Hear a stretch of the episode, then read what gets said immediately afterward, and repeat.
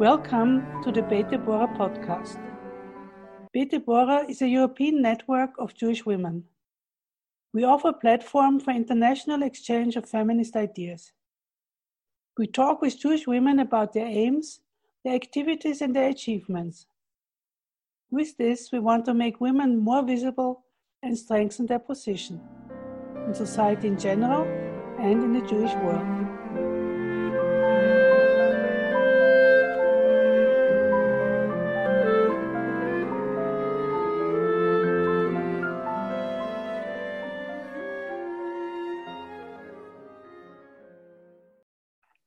Hello, listeners. I am Norli Lapin Eppe, talking to you from Vienna. Today, I have the big pleasure of introducing to you Dominique Tomasov Blinder, who is living in Barcelona, Spain. Dominique Tomashev Blinder was born in New York and raised in Buenos Aires, Argentina, where she also earned her master's degree in architecture from the University of Buenos Aires. After her studies, she worked in Argentina, the United States, and in Spain. Since 1991, she has lived in Barcelona, where she was a founding member of ATID, the Masorti Jewish community. Since 1999, she has been dedicated to the study, preservation, dissemination, and advocacy of Jewish heritage. In 1999, she also created the Urban Cultures Project and was also co founder of the Heritage Commission of the Jewish Communities of Catalonia and of the Center of Studies Zachor for the protection and transmission of Jewish heritage. One of her main areas of interest is the identification and preservation of ancient Jewish cemeteries in Spain. Hello, Dominique. Hello, Norli. Good morning. Good morning. Before talking about your important work, I would like to hear something about your, you yourself, about your family, and uh, what brought you from Argentina to Spain.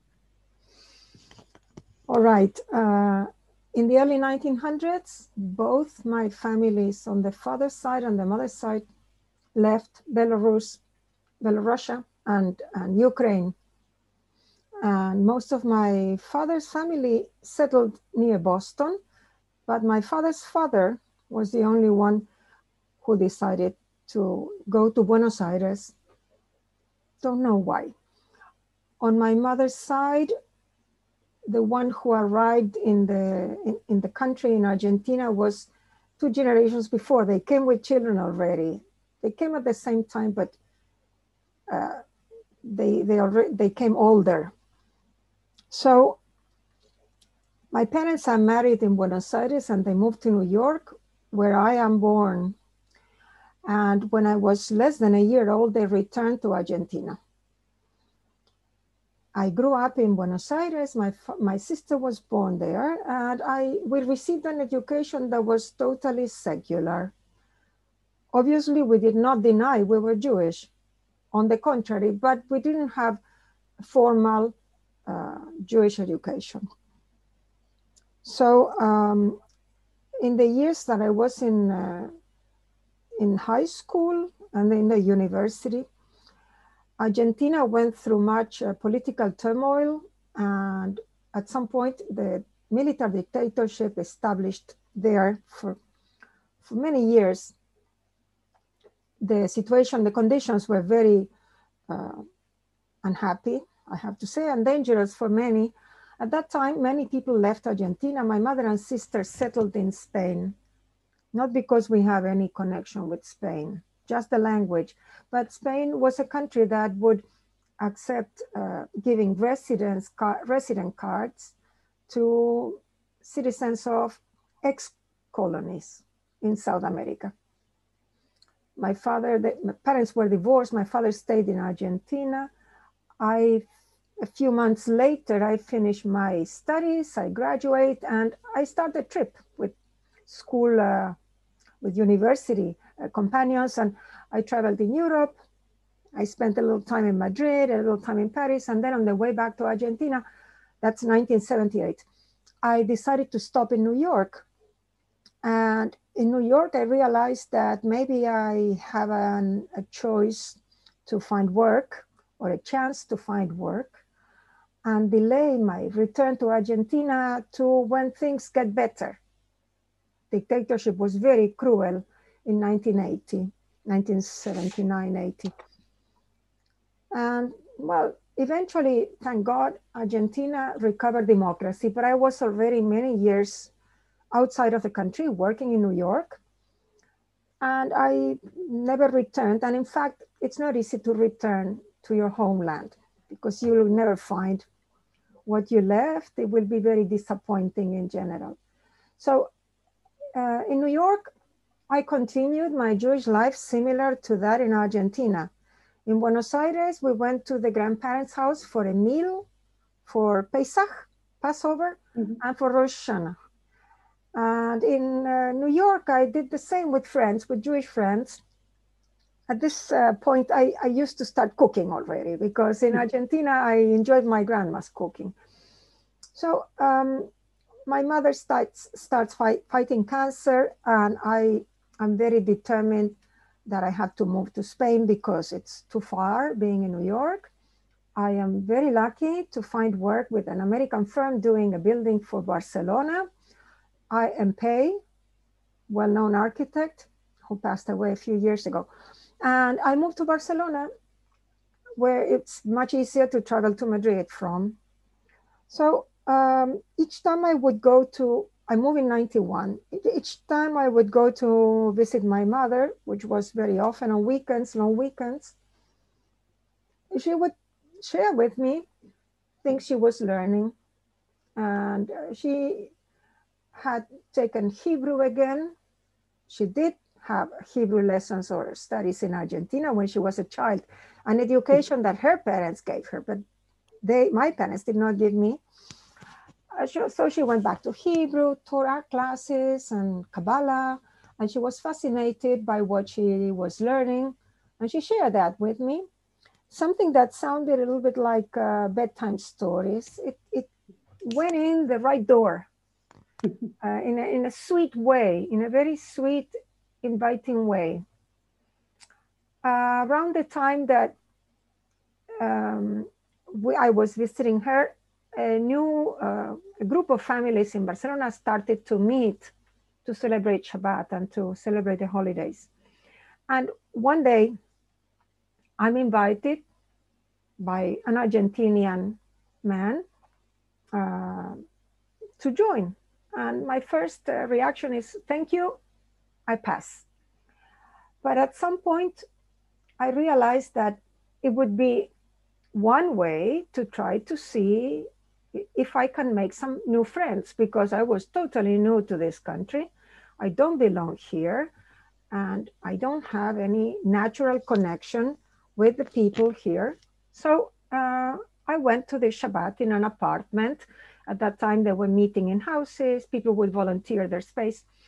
And I attended the first Shabbat in my life with maybe 18 other persons of different backgrounds, many from Argentina, or other South American countries, um, some people from Turkey, um, a few persons that had or, who had already converted to Judaism, and in fact, the two persons who were conducting the service, one playing the keyboard, Manel, and one leading the, the prayers, Jordi, were uh, converts to Judaism.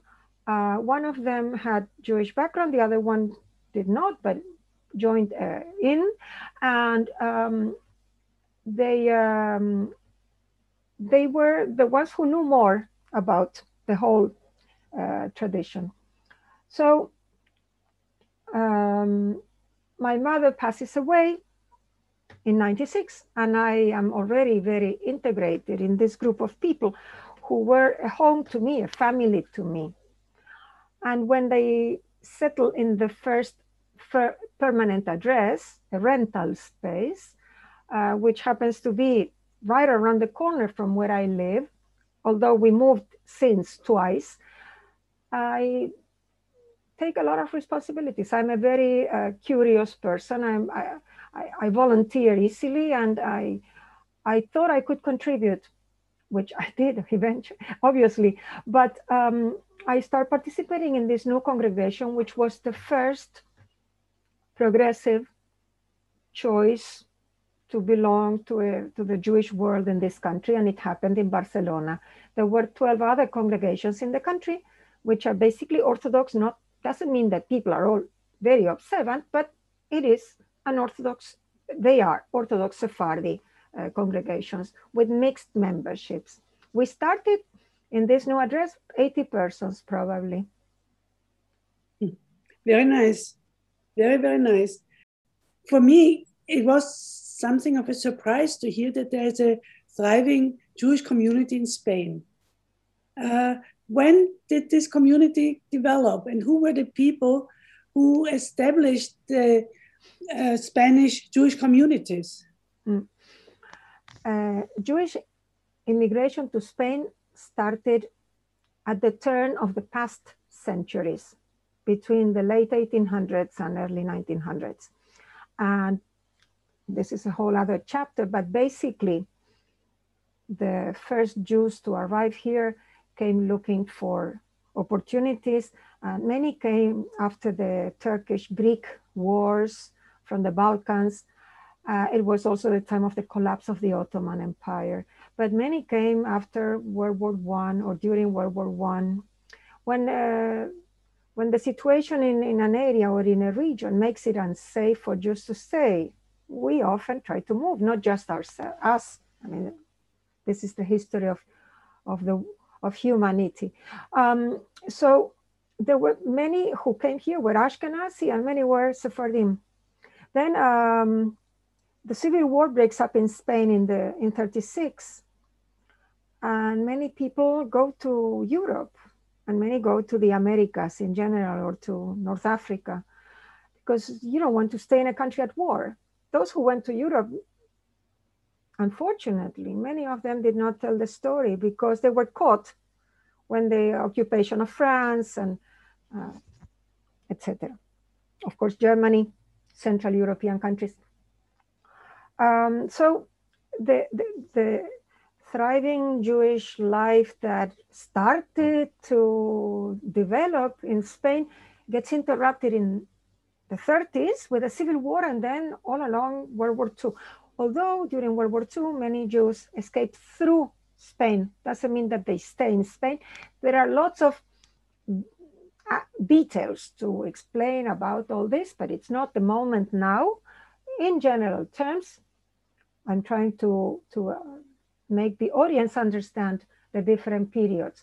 Then Morocco stops being a region of Morocco stops being a Spanish territory, and those who are living in Spanish Morocco also leave because this is in the 50s, Israel exists, the whole Arab world is very adamant towards the Jews, although the history of Morocco and the relation with their Jews, uh, it's, it's very different, but it wasn't very easy to stay. Many Jews leave, many come to Spain. And by adding and subtracting, you know, the communities start taking shape. Although there is no freedom of faith until the 60s, late 60s by law, and it's not a full 100% freedom. It is, you can practice your, your faith behind doors, I mean, not very open. There are two buildings that are built by the community of Madrid and one in, one in Madrid, one in Barcelona, in 1954. They're synagogues. The rest are meeting in, in office space, in apartments, in, uh, in small houses that they rent. And then uh, with the death of Franco, who he dies in 1975, uh, he's still there, although some believe he's still alive. Mm-hmm. Um, there's a very important influx of South American people South American, excluding Brazil, all those who live in countries that once were colonies of Spain. Uh, because those countries are all under military dictatorships, and Spain would be a place to move to. and obtain residency and later citizenship. Well, amongst all those numbers, some would be Jewish. And uh, the largest Jewish population in Hispano America lives in Argentina. And the largest immigration in this country was from Argentina, but there are Jews from Mexico, from, although it was not under militaries, but there are Jews from now from Venezuela. The last uh, immigration of Jews was from Venezuela, um, from Chile, from Uruguay, very little, little uh, basically some from Peru. We have one of each. I mean, every congregation is a little bit like a United Nations because you may have in the Orthodox congregations a majority or a heavy presence of Moroccan Jews or descendants of Moroccan Jews, and then all of the other. Um, and that's how they are conformed. So they take a, a, legal official status with the new constitution, which is issued in 1978. And in the constitution, it is uh, expressly quoted that not only that there is freedom of faith in the country, but that Protestant church, Jews, Muslim and Jews are considered as identities rooted, long rooted in the history of this country. It's very interesting because when you say by law that you can practice anything, there's no need to go into that detail. Why did they do so? I think it was a way that the government found to repent or to correct a little bit all the persecutions that the Catholic Church had uh, upon these groups. Mm, yes, through the cent- throughout the centuries. So, um, with the arrival of the Jews from South America, there is okay. Remember that there's already Ashkenazi, Sephardi, but with the arrival of Jews from South America, some will be uh, progressive Jews, reform, conservative, and that will be new to this country. And they will eventually start growing into, a, into small groups that one day will be enough to start a new congregation. That's the, the first of those new congregations is the one I belong to. Very good, but you're not so much interested in the 19th, 20th century developments, but in the older history. What brought you? Oh. What brought about your big interest in cemeteries? Ah, yes, of course. Um, that is the second part of your question. So once I um, actively involved in Jewish life, I start noticing or observing that the city where I live and I used to work at that time very near the, the old Gothic quarter, within which you find the Jewish quarter. And there's nothing that suggests that you are in a Jewish in a Jewish area or an area where Jews lived once lived.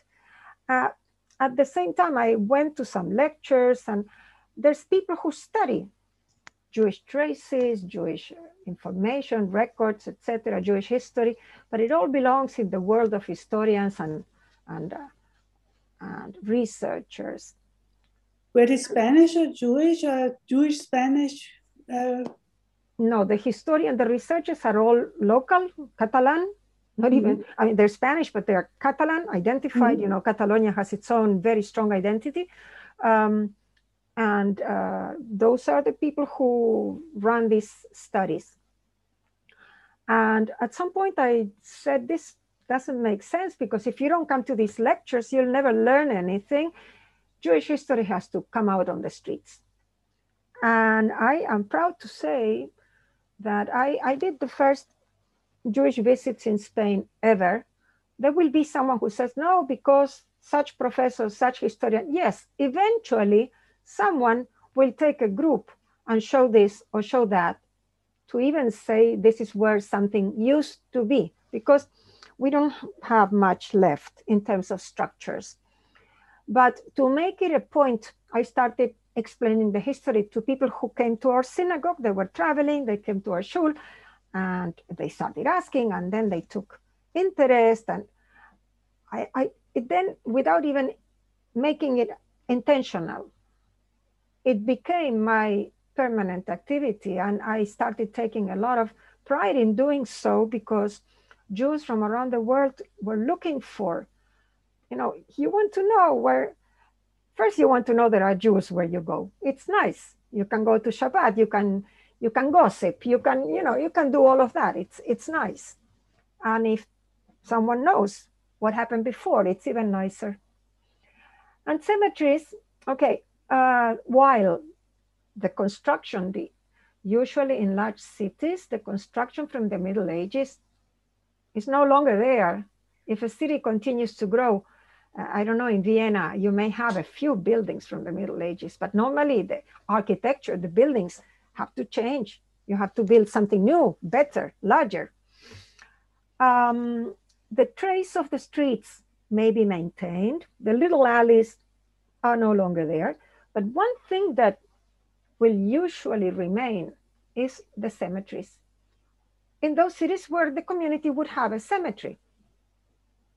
And cemeteries are, by Jewish tradition, they are outside of town, a certain distance away that would uh, guarantee that you are not celebrating your wonderful life too close to those who lost their life.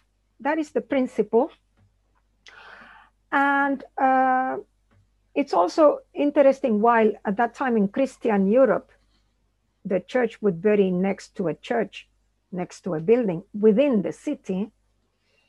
Um, I understand, I, I can imagine that kings do not want to yield prime property, pr- prime land to have Jews buried in that land. So uh, there must have been some negotiation as to what land they can use. The Jewish cemetery of Barcelona ended up on a hill, which preserved it from uh, further development because the hill is still today a park with some structures. And one thing I, um, why cemeteries? Because I I like to say I am an architect. I built, I study the history of the built environment. I contribute to the built environment. But I think that the structures themselves are not not so important. If they are gone, they're gone because what's important is the life that happens, that takes place within those structures. So if a building is burnt, you may go to another building. But cemeteries, they are established to fulfill an obligation. In the case of the Jewish world, fulfill an obligation to bury until the end of days. So that means that it's a, it should be protected as a home to rest there forever. We know we have to comply with not disrupting the process that takes place after one is buried, etc. And uh, if for some political mistake, historical mistake, or however we want to call it, we were not able to keep those cemeteries, to keep visiting, to keep cleaning the weeds, to keep putting the little stones, to uh, cleaning the gravestones, etc that was not possible then. Today, when there is already 100 plus years of Jewish presence, when we are accepted by the Constitution as part of the population, when we are building plural and diverse societies, something that everybody, all the administrations like to fill up their mouths with this diversity, well, we should also understand that diversity brings in some things that are not proper to your daily habits and you have to understand what they are and you have to respect them and this is why i thought that cemeteries will serve a very important cause because um, they're still there the majority of them the majority though some were found with construction of beltways and residential developments or sewage lines. They're mostly there, and as long as they're there, we can make an effort to identify the spots, fence them, put a nice olive tree, something symbolic, put a piece, a panel with information, signs, so that even if you go on your own, you arrive at that place, you read, oh, here's where the community is buried, and maybe give a couple of names of those persons who you know lived in the Middle Ages. It would be fantastic. I always say that Spain made first, very quickly, an effort after the Olympics and the World Fair in Seville, which was in 92 also, and Madrid was the culture capital of Europe in 92. After 92, they started preparing to receive a lot of tourism. And very quickly, Spain put Jewish history in the world of tourism before bringing it to the schools. And why do I say this? Because if children in 1993 would have learned that there was a group of people in that town that are called the Jews and they did this and they did that and what happened to them, etc. You can use that, of course, to talk about respect for the other, um, beat, uh, combat racism, etc., etc., etc. But they would today be in the public administration they will be running the affairs of the town and they will be the best representatives of that Jewish history that was interrupted in 1492. Instead, who speaks about it? The guides. Some know more than others. And sometimes, unfortunately, the businesses and small businesses in town, they are waiting for that, those hundreds of Jewish tourists that are coming here to spend their money. And I heard it in Prague when I visited Prague. The store, the store owners were kind of upset that, you know, you have a lot of traffic, but not everybody is buying your souvenirs. Well, you know, I have news for you. We are not, uh, we are not artifacts. Uh, we are living people and we are still around. So let's work together, right? That's why I take an interest on cemeteries. I still think it's uh, fascinating that the Spanish government discovered so early that uh, that Jewish tourism could be a, brand, a successful branch. Uh, you think it's early, 1992? All right. Uh, I never saw. I never looked at it like that. 1992 is the 500th anniversary of the expulsion of the Jews from Spain. And it is a year where there are, when there are a few moves from the king who visits the synagogue of Madrid, um, the, the, five, the fifth centennial, let's say, is used to approach Jewish things, Jewish story, to uh, the reality of Spain. And um, yes, it is. Uh, bec- it's because of that. There is a certain flirtation. Same, something similar happened a hundred years before.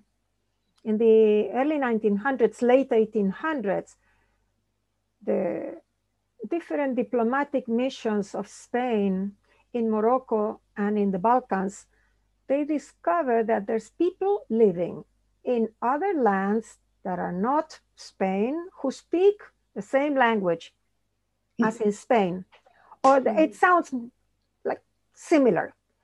And here, what happened is that Jews who left Spain brought with them their language, Old Spanish, a little bit of Old Catalan, some words, um, Hebrew, and they mix it with the language of the place where they arrive.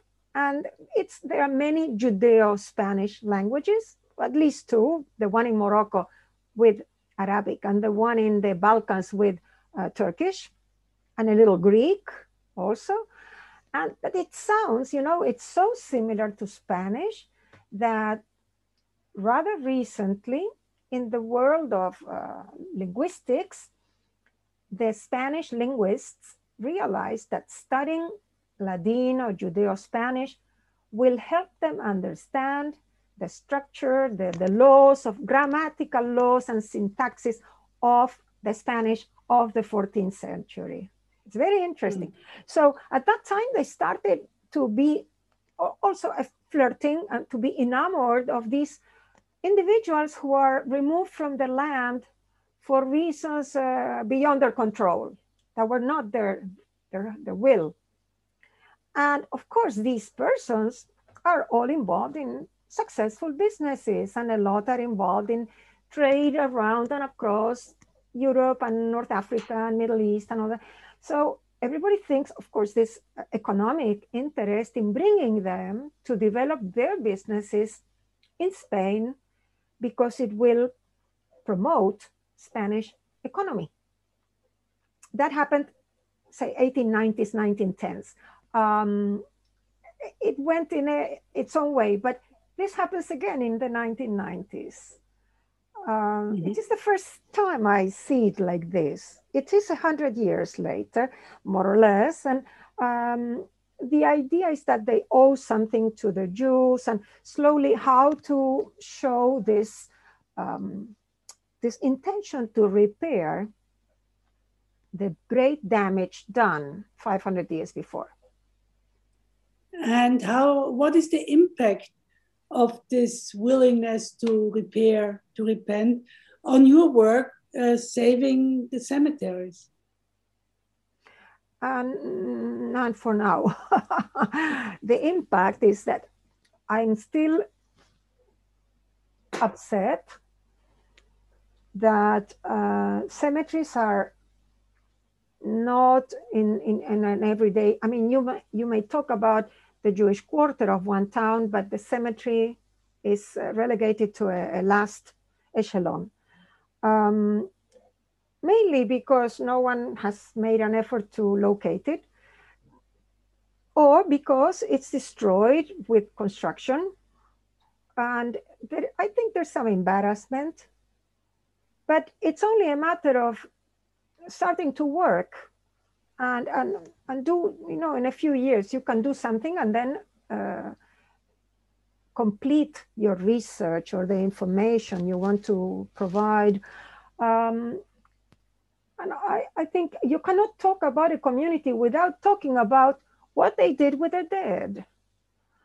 Uh, not, as I said before, I think I did, not every community I call it community as a group of people. There were no congregations in those days. No? Uh, not every group of Jews would have their own cemetery. You need to have a substantial presence to decide you're going to manage your cemetery. But if you don't bury in your town, you have to take your dead to another town to bury. So there's always this uh, fulfillment of our tradi- funerary tradition. So I think you cannot talk about a whole group of people with a, their own identity without referring to the world of the dead. It's not like taking poetry only, and I mean you can you can isolate lots of things, but we are talking about re uh, making a new space to the Jewish past in the memory of this country, and I think that cemeteries have to be acknowledged, all of them. Um, so, I, I, what were your main activities or main achievements? What were your main achievements with regard to cemeteries in these in the, all the years you devoted to this? First, uh, to, I have to say that it's there's some things you cannot do on your own. I mean, uh, by yourself. There's always a lot of people participate in everything we do, even if it's doing needlepoint. But I mean, you need to buy the needles, to buy the wool, etc. But I mean that I had this preoccupation with cemetery since very early, and since the early 2000s, but I didn't have anybody else to team up with. And in 2006, uh, an architect colleague of mine from my synagogue, David Stolleru, French, Israeli French, and he now is back in France. Uh, he also he was also very concerned, and we we found an um, we find a, a, a, slot to uh, contribute with something or to do something, to be more proactive, if you wish. Barcelona was going to do a garden in, in a section of the Montjuic, Mount of the Jews, where the old Jewish cemetery was established, um, in a section that had not been landscaped yet. As I said before, the hill is our central park with many different structures.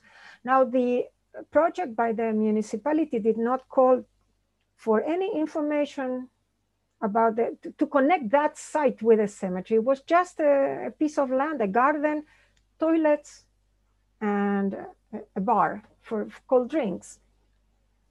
And we, um, we started to press for something else until uh, in conversations with the municipality until an archaeologist historian said that's not going to go too far because whatever you agree with these people next uh, administration may change etc you have to apply for designation of the site as a historical landmark because that will be a permanent resolution according to the local laws etc and we did we prepared the the, the backup records and, and documentation that's required to justify your petition. And it was well presented and it was like a call of attention to the regional government who is in charge of designating landmark sites, historical sites, that they took an interest. They said, we're going to look into this petition. So I think if we had not done it, I mean, just by themselves, normally these things happen because someone from outside the administration will bring a dish. Do you want it? Or we bring you the dessert, or we mm-hmm. bring you something else. So if we hadn't done it, we wouldn't have obtained it. And we did obtain it. We applied in 2007 and we got it in 2009. In the meantime, we first um, gathered the congregations in Barcelona. There were, I belong to a conservative congregation. There was the Orthodox or Sephardi shul before, and then there was already Chabad Lubavitch. So three congregations, and we said we need to do something about the cemeteries, blah, blah. And we created a task force. And we were representing the congregations, writing, presenting, filing, etc., until we went a bit too far according to the, the Orthodox congregation, because um, we got involved in something from beyond Catalonia. Catalonia mm-hmm. is this region, Barcelona, the capital. Toledo, which was the capital of the crown of Castile, the kingdom of Castile, near Madrid. Um, they were excavating the Jewish cemetery. Someone from Toledo told us. It's amazing that someone sent us an email. We traveled to Toledo to see, we have the photos also. A school was expanding and they were opening up the last 70 graves of an enormous, flourishing community that lived in Toledo for hundreds of years, when Toledo was Muslim, when Toledo was Catholic. And we tried to stop that, pro that process just so that Toledo, whomever was in charge, speaks with the Federation of Jewish Communities to see what to do with it. No one picked up the phone. Hmm neither in Toledo nor in, the, in Madrid at the Federation. So uh, we started sharing with the group and the only ones who reacted, the group we represented, were the, the Chabad, the Chabad rabbi, who mentioned it to someone else, who mentioned it to someone else, who mentioned it to someone else. A few months later, there's a demonstration in front of the Spanish consulate in New York of high hat, black long coats of very Orthodox Jews protesting because in Spain, not only they kicked us out, but they now destroying our cemeteries. You can imagine no one wants this kind of headlines. I was surprised how far it had gone. Letters flying onto the desk of the prime minister, the king, the federation. Our group was uh, was uh, dismantled, they removed the representation. The Orthodox group uh, congregation or the Orthodox world in Spain did not want to make this noise.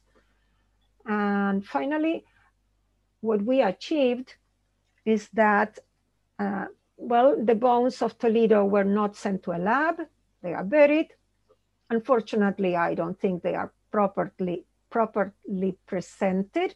The people in the Museum of uh, Sephardi, the Sephardi Museum in Toledo, don't know where to send the visitors if they want to see the little monument erected in memory of those uh, 70 persons buried there. But what we achieved is that the government of Spain signed a protocol with the Federation of Jewish Communities on how to proceed when you find a Jewish cemetery. Mm. And this is not a law, it is a protocol. And what you have to do is call the Federation, and then that will take its own, uh, it will follow its own uh, road or path they will discuss, they will see, maybe they bury there, maybe they leave the, bo the bones where they found them, maybe whatever has to be done, but let the Jewish consistorium, I don't know how you call it, the Jewish body, take care of this. It's something that they didn't want to do. Let me tell you that there is in a museum of natural science in the city of Burgos. In Burgos, in the Middle Ages, there was a bishop was, was, who was a convert from Judaism. I mean, we hmm. can tell the story in multiple ways, the his, history in multiple ways.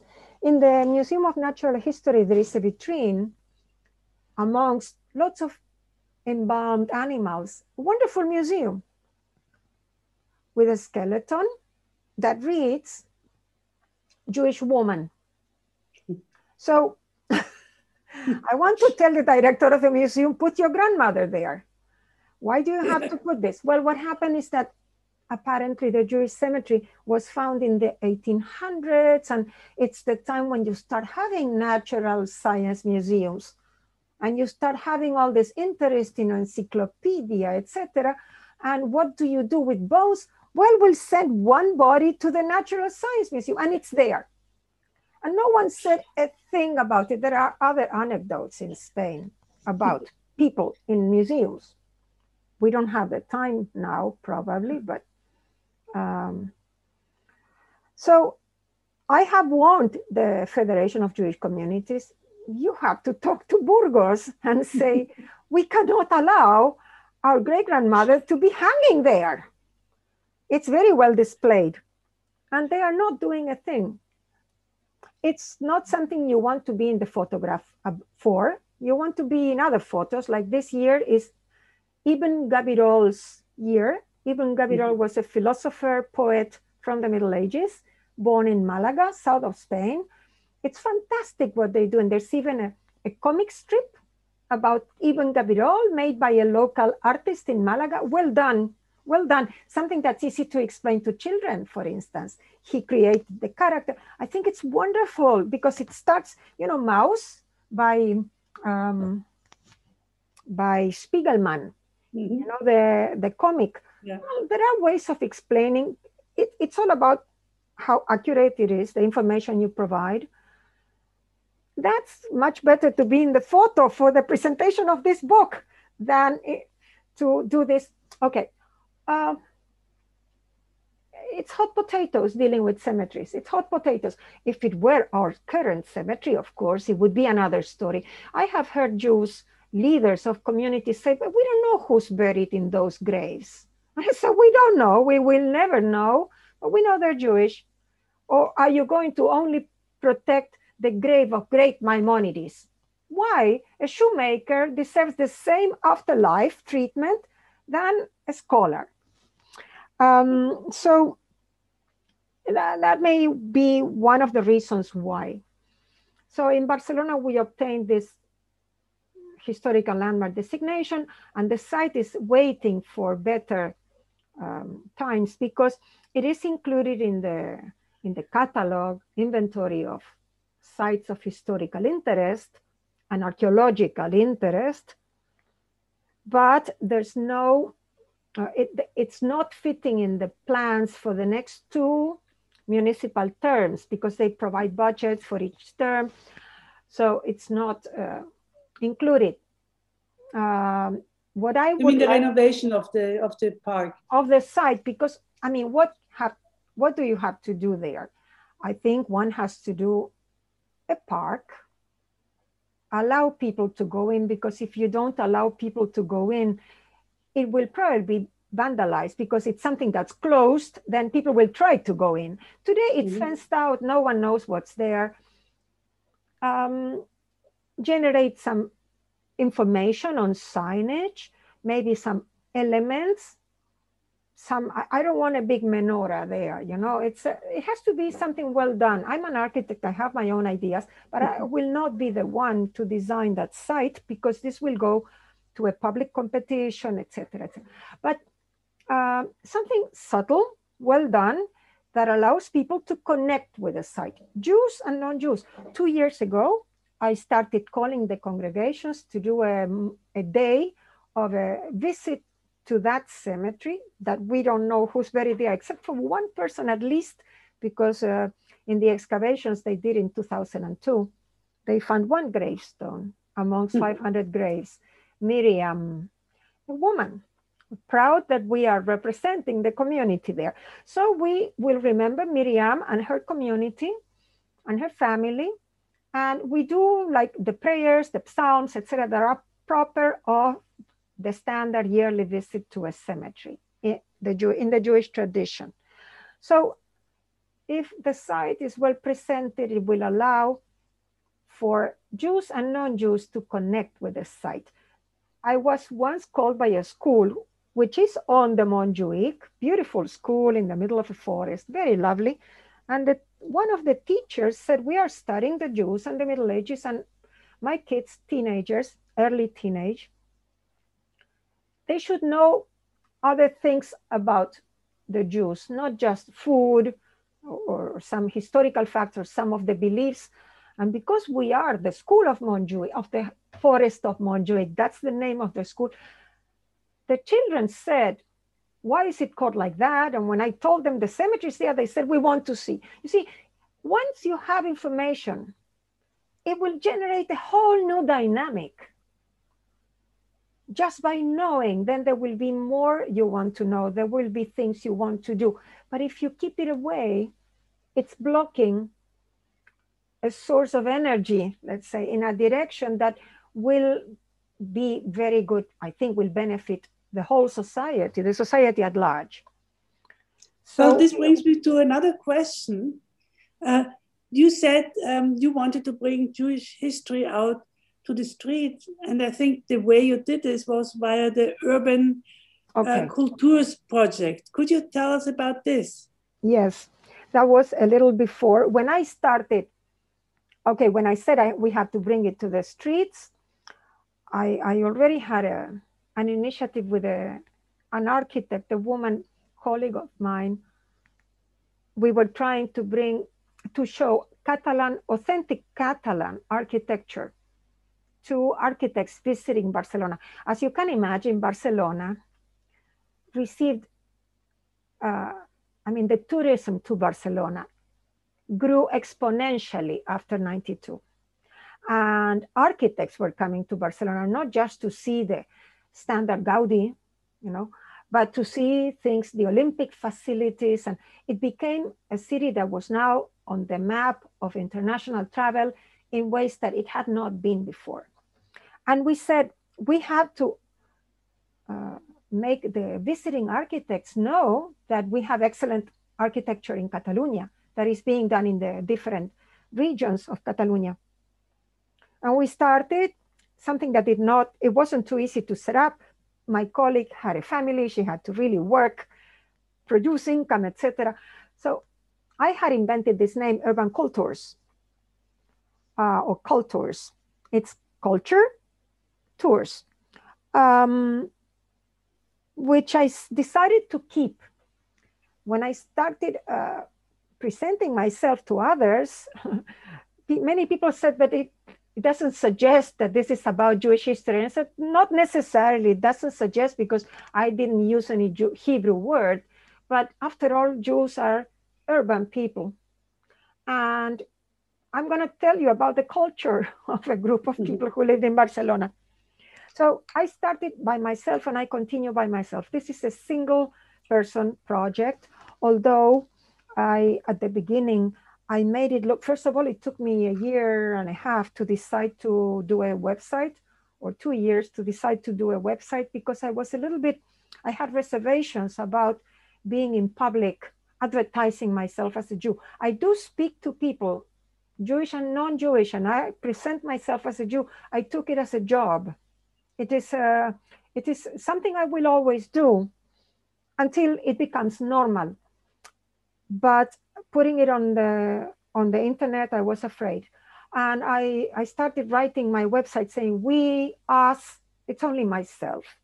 But all of us have multiple personalities. So let's say it's all of all of me is there. And I didn't think it was going to be something that I could live on.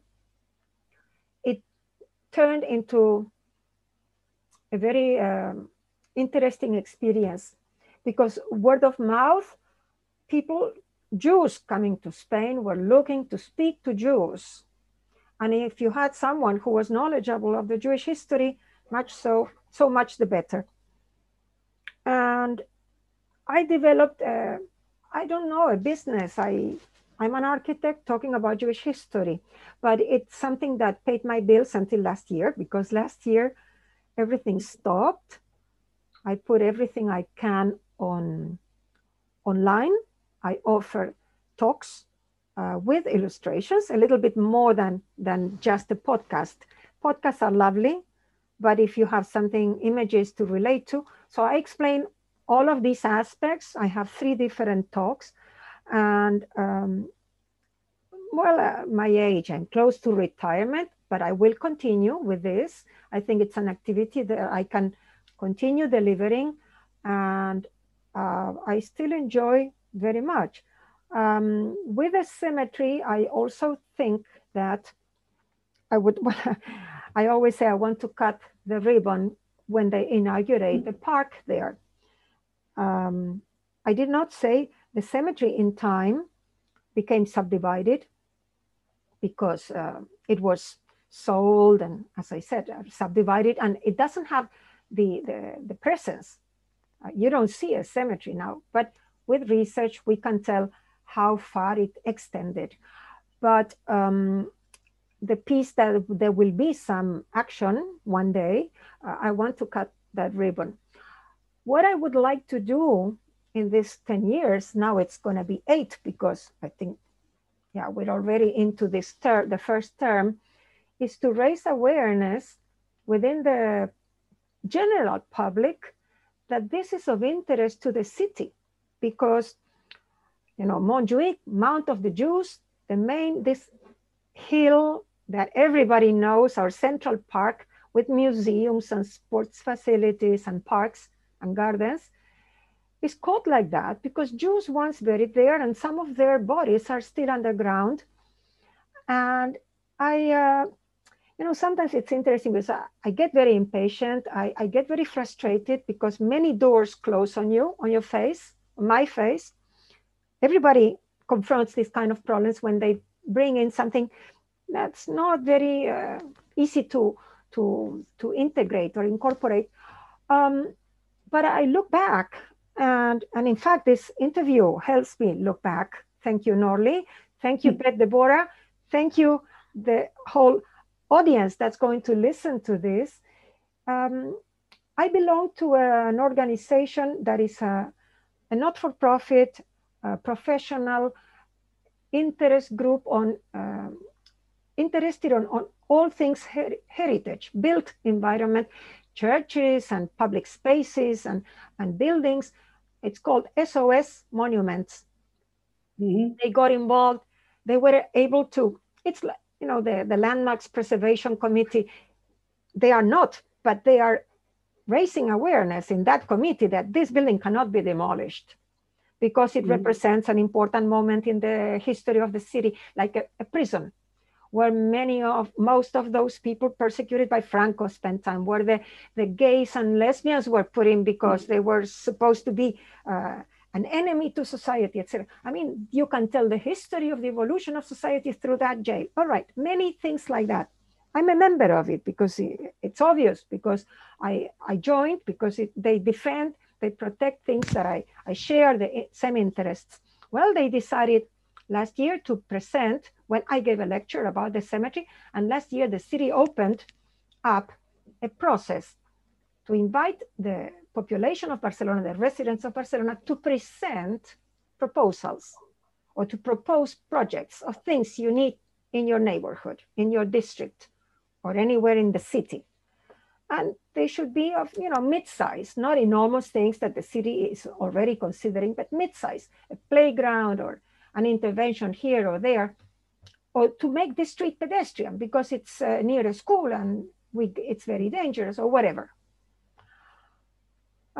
Uh, there were more than 1,500 proposals presented. This or SOS Monuments decided we are going to propose that the cemetery needs to have some signage, even if it's not beautifully mm-hmm. landscaped. There should be signage because it will approach all of what it means to the general society and it would allow for things to grow up from that approach. You know what I mean?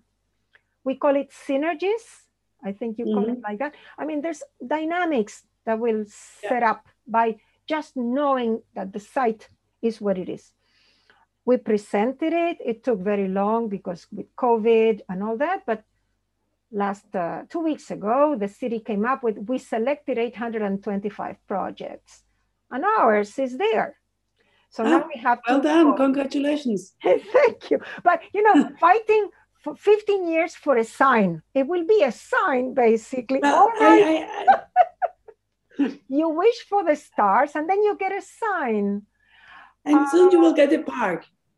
But it will be a park eventually. Yeah, eventually you will get a park. I'm convinced you'll manage. Yes, I know. I, know this is the right way. Although within the same group that I belong, some people said, so why should we do it? Let the community do it. And I said, no. I mean, the community was um, instrumental in designa- the designation of the site as a historical site, something mm-hmm. that could have come out of the general population. It didn't. But now it's a Barcelona thing. It's not our responsibility. It's the city that has to say, this is important to us. And it's happening. Monday, they open the voting. Uh, voting, anybody can vote. You have to vote. It's interesting because the, the, the city tries to dynamize your interest in your city. So you have to vote mm up to 10 projects, but two minimum, not only the one you presented, right? Mm-hmm. You have to vote another one. You have to take interest in other neighborhoods, the mm-hmm. general, the general scenario. Um, so I think uh, this time, when I think I'm not going to work so much, uh, I am available for online presentations. And when tourism opens and people want to see me, I see if I want to go out that day on the street, I'll do it. If it rains, I'll stay home. But mm. I will dedicate my efforts to increasing the contacts with the general population because I think they are the best uh, defenders, no? the best, uh, the best uh, population to, to preserve a common good. Yeah. Very good. I think that this is also uh, the, the golden path to success that you, as you said, you bring Jewish history to the streets, you bring it to the general population, and that's the best way to preserve it. Exactly. And I really hope that you will succeed. And uh, if you allow it, um, I will put the addresses of your presentations uh, on our website we have a, on our website, uh, we have a category resources. Okay. And now let me thank you very, very much for this fascinating insight to your life, into your projects, and into the history of Jewish Barcelona. And I really wish you a lot of success. It was a pleasure. It's been a long time. I wanted to do something with Beth Deborah, and now you invited me to this podcast. It's a great honor and uh, I'll let you know when we cut that ribbon. Yes, maybe I can come. Absolutely. Shabbat shalom, Norli. Shabbat shalom. Goodbye. nice Passover. Bye bye. Bye bye. Thank you, listeners, for your interest. Our next Bete podcast will come out in a month. In order not to miss it, subscribe to our podcasts and follow us on Facebook or on our website, bet-debora.net. Goodbye and stay well.